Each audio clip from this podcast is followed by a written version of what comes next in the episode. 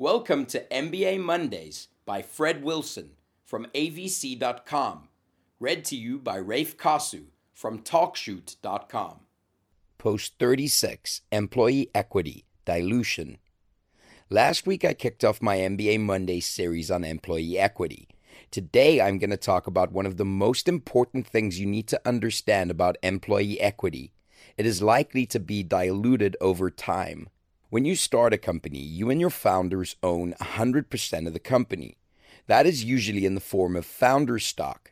If you never raise any outside capital and you never give any stock away to employees or others, then you can keep all of that equity for yourself. It happens a lot in small businesses. But in high growth tech companies like the kind I work with, it is very rare to see the founders keep 100% of the business. The typical dilution path for founders and other holders of employee equity goes like this 1. Founders start company and own 100% of the business in founder stock. 2. Founders issue 5 to 10% of the company to the early employees they hire. This can be done in options, but is often done in the form of restricted stock. Sometimes they even use founder stock for these hires. Let's use 7.5% of our rolling dilution calculation. At this point, the founders own 92.5% of the company and the employees own 7.5%. 3. A seed or angel round is done. These early investors acquire 5 to 20% of the business in return for supplying seed capital. Let's use 10% for our rolling dilution calculation.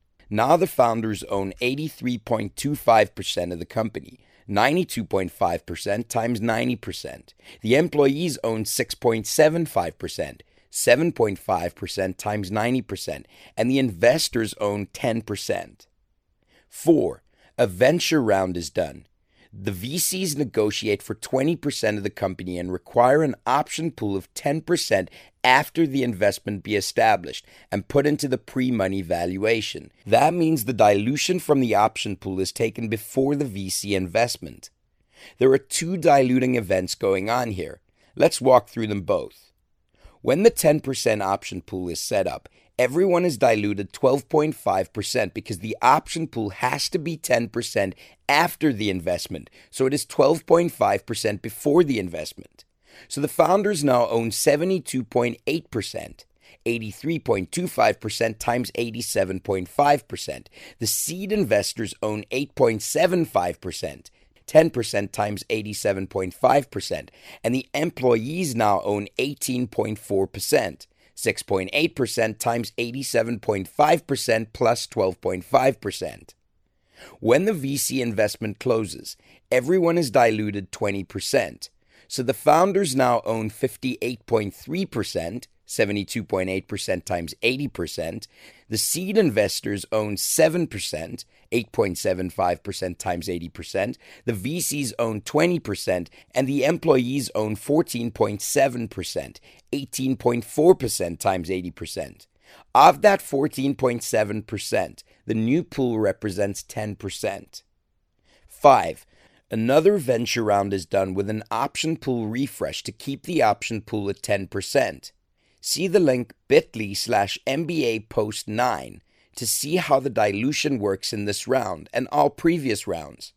By the time that the second VC round is done, the founders have been diluted from 100% to 42.1%, the early employees have been diluted from 7.5% to 3.4%, and the seed investors have been diluted from 10% to 5.1%.